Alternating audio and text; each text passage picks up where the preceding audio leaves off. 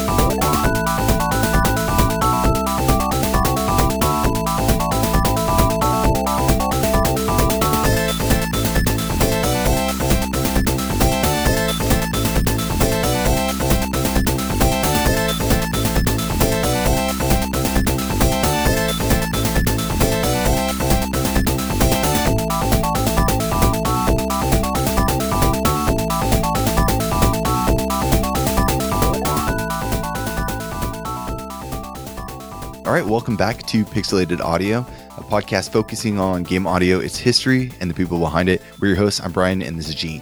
Hey, everybody. We're going to be talking about Aworg, Hero in the Sky, which is a Sega Meganet game for the Mega Drive. And uh, we'll talk more about that later. But in the meantime, the track that brought us in was the title theme. Yes, this is a really cool track. It makes use of the uh, both the um, chips in the, the Genesis from the Mega Drive, the Sega PSG, and the YM2612, and the uh, that little twinkly kind of arpeggio is going on on the PSG. It's really cool sounding, and then it has this like dancey like whoosh, like almost like a reverse snare or a reverse cymbal um, on the PSG as well. It's re- it's really awesome. Definitely, and some great organ sounds there from the FM. Definitely a grooving track, very classic 1991 piano house.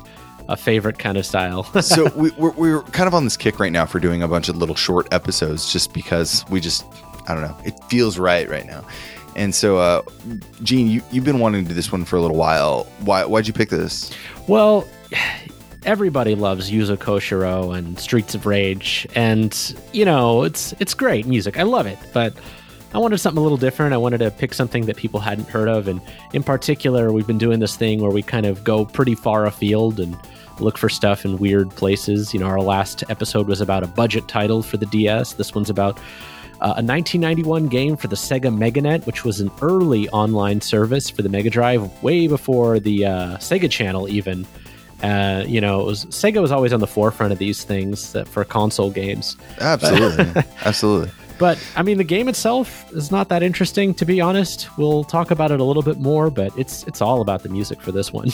right right right so Aworg itself, you mentioned it was a downloaded game for the SegaNet. So this was developed and published by Sega through their MegaNet uh, online service, and it, it was relatively uh, like a relatively small team that that created this. Yeah, exactly. There was a planner who went by Sunset. I'm not going to say the programmers. There's two of them. We have a designer by the pseudonym of Lucky Star, and the composer went by Bambi, which is kind of an odd one. But uh, they were all Sega staffers, but we weren't able to identify who Bambi was, or even find other games with that credit. So. I don't know. And apparently the internet couldn't either because I looked everywhere and I, I you know, I mean, as, again, as much time as we're willing to put in um, for for these shorter episodes, but um, we did, you know, at least check all of the the you know all the boxes that we could, and so Bambi Yeah. didn't come up. Who knows? They put together a nice little sweet, short, early 90s soundtrack, and we're going to acknowledge them for it. And, uh, you know, Bambi, wherever you are, you're doing great work, or you did great work, and hopefully you're, you're still doing it today. So let's get into our next track here. This is How to Play Aworg, composed by Bambi for Sega Meganet.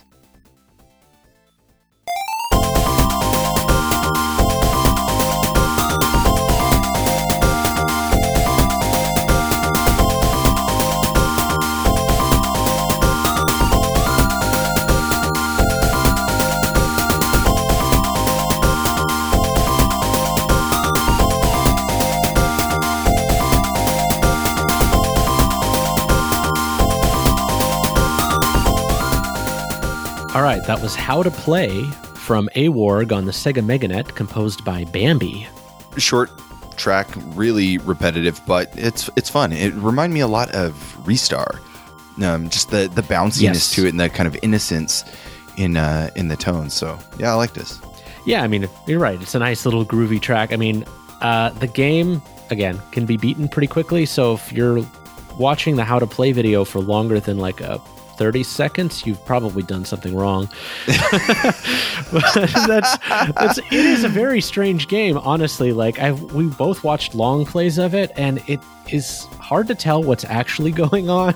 Yeah, yeah, I, and and it's not really like a good game either. At least from No. what I what I watched. This, you know, on this show, like we we talk about like the like a lot of different games, and we desperately try as hard as we can to play everything that we talk about, at least to some degree. This one, I gotta say, I didn't touch because I mean, it's not that it it looks bad. It's just first of all lack of time, and then the other thing was just like.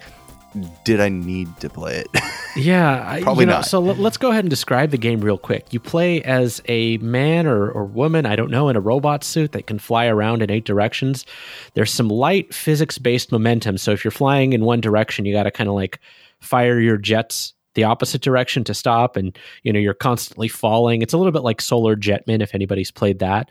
And then you go around collecting these glowing orbs, which you use as keys to open the gates. So some of them have one, two, or three. You know, one of them might open up a gate to another one, and then you know you collect all those. Yeah, it's a pretty classic stereotypical formula for like a lot of games, you know. I mean, collect the key, run through a maze. It just happens to be that you have a jetpack. You know, it you know, it could be a top-down view and you in a buggy or something. It, it would be the same kind of thing. It's convincing that way. So, Yeah. The weird thing is though, there aren't any weapons in this game, so you have two kind of actions. If you I mean obviously you can fly around, but you have this dash move that you can use for certain enemies and they kind of blink to see that they're taking damage. Or you can use your jet stream to push things out of your way. So like you have this like stream of little particles that are flying behind you and sometimes like air mines that are blocking your path. So you gotta like press the opposite button to push them To forward. push them forward. Yeah, it's it's it's it's a little bit awkward. And I I can't say that it looks like it's an easy game to control, but um, I mean, interesting concept, I guess. You know, move, uh, you know, blast people with your. It's almost like uh, nah, I can't really say it's like Kirby. It doesn't really doesn't really work. Well, it Um, actually works a little bit like the weird jet in Kirby, a little bit. Like it's a Oh, little yeah, okay, kind of yeah. funky to control, but it's not really how you'd want an entire game to be built.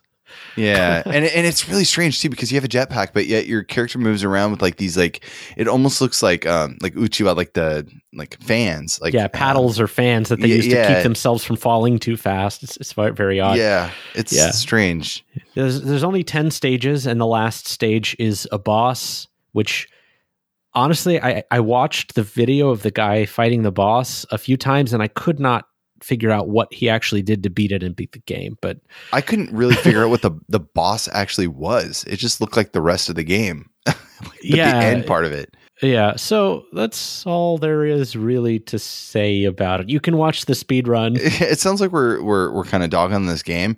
It doesn't look like a horrible game. It just I think they took a, a like a leap of faith with doing something that was kind of quick and easy for, you know, to be able to be downloaded back in, you know, 91 or whatever, early Yeah. 90s. So I can see that being a um maybe a bonus like it's like okay i subscribe to this network and i get this free game with it you know like or or whatever you know it's you know five bucks or, or however much it is and so it's kind of like the uh, uh like the app store or the android google play store now or whatever it's like it's like that for uh for this so No idea, but all I can I say mean, we have flappy bird now so like uh, like think about it like it, it it's not like we've made a whole lot of progress yeah, I'm not clamoring to play this time this game anytime soon. just got to get frisbee ken john on there Let's move on to our next track. This is the main BGM tune that plays during the stages.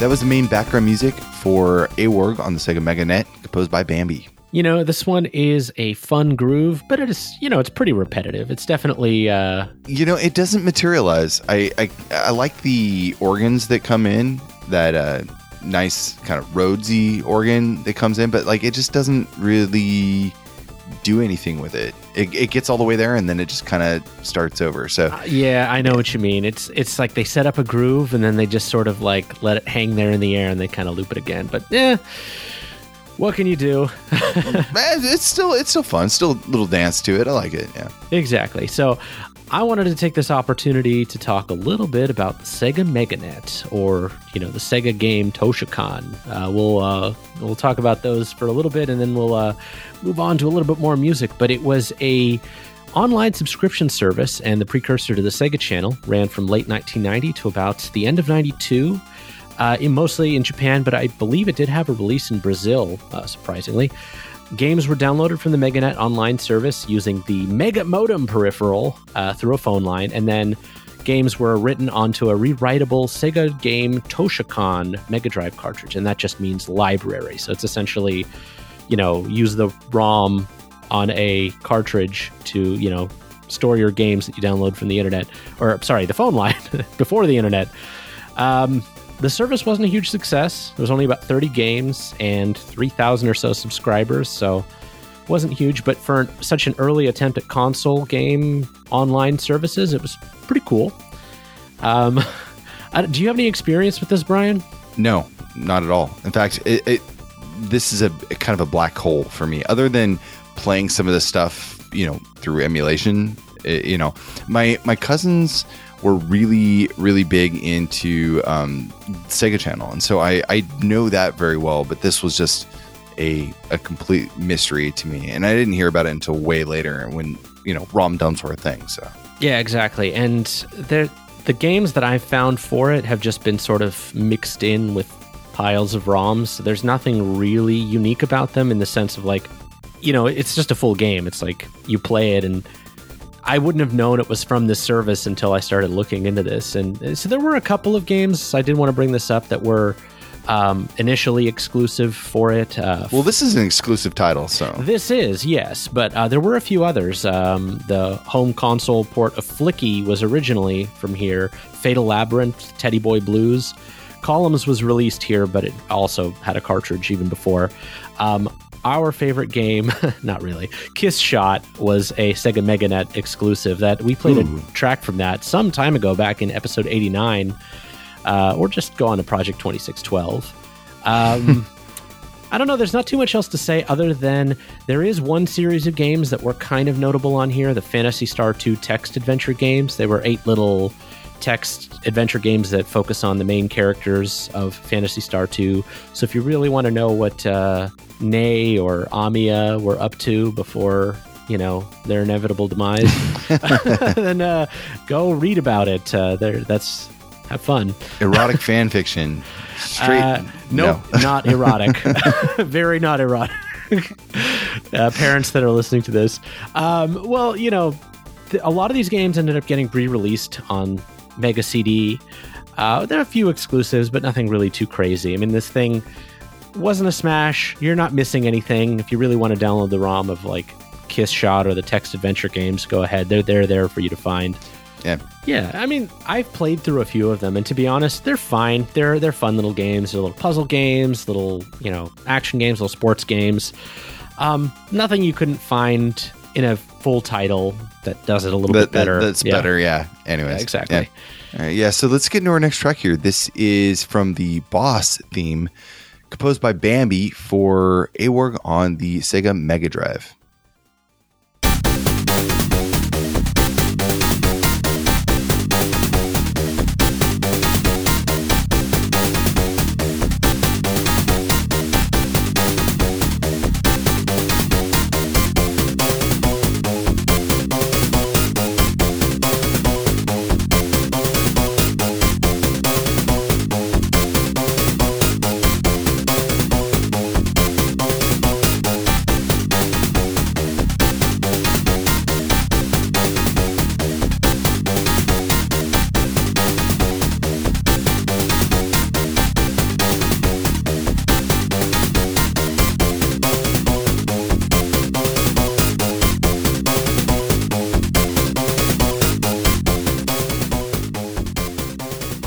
That was the boss theme, composed by Bambi for Aworg on the Sega Mega Drive or Sega MegaNet service. Awesome. It's a chuggy little tune. It's it's cool. I, it's got like a, a nice little shuffle there. I like it. Yeah, definitely. The bass is is pretty much the most present thing, but it's got some nice little percussion. I mean, the boss, if you know what you're doing, takes all of about a minute to beat. So, you know, short track, short game, fun times. yeah. And so to wrap up today, we covered Awarg, Hero in the Sky, composed by Bambi. That is a game on the Sega Mega Drive downloaded through the Sega MegaNet service. Exactly. And uh, read more about it in your spare time. It's an interesting little experiment, but uh, we may be getting into some other download exclusive games in the future. We'll see. Anyway, if you want to know more about the show, then check us out online at pixelatedaudio.com for show notes and the track list. And we can also be found on Twitter at Pixelated Audio. Yes, and you can also find us on Discord. If you uh, if you've been on Discord before, uh, go to our website, find a link. It'll take you right there. It's a great time chatting with everybody. Um, you know, a lot of feedback, and everybody should make everybody feel welcome. So it's a good place to be. If you like the show, you can leave comments or feedback on the website. Uh, reviews on iTunes always appreciated. Absolutely. And if you're new to our podcast, make sure to check out some of our most recent episodes. We did one on Go last episode. Uh, two episodes ago was Wonderborg, and the one before that was Waterworld. Lots of Ooh, lots of fun music in the last couple of episodes. yeah. And uh, to continue the tradition uh, for the rest of the year that we're planning on doing for these shorter episodes, uh, we have something lined up next, but in the meantime, we have a really cool ending track to leave you off with. This is the ending theme from Aworg, posed by Bambi. Thank you very much for listening. We'll see you guys back shortly for the next episode.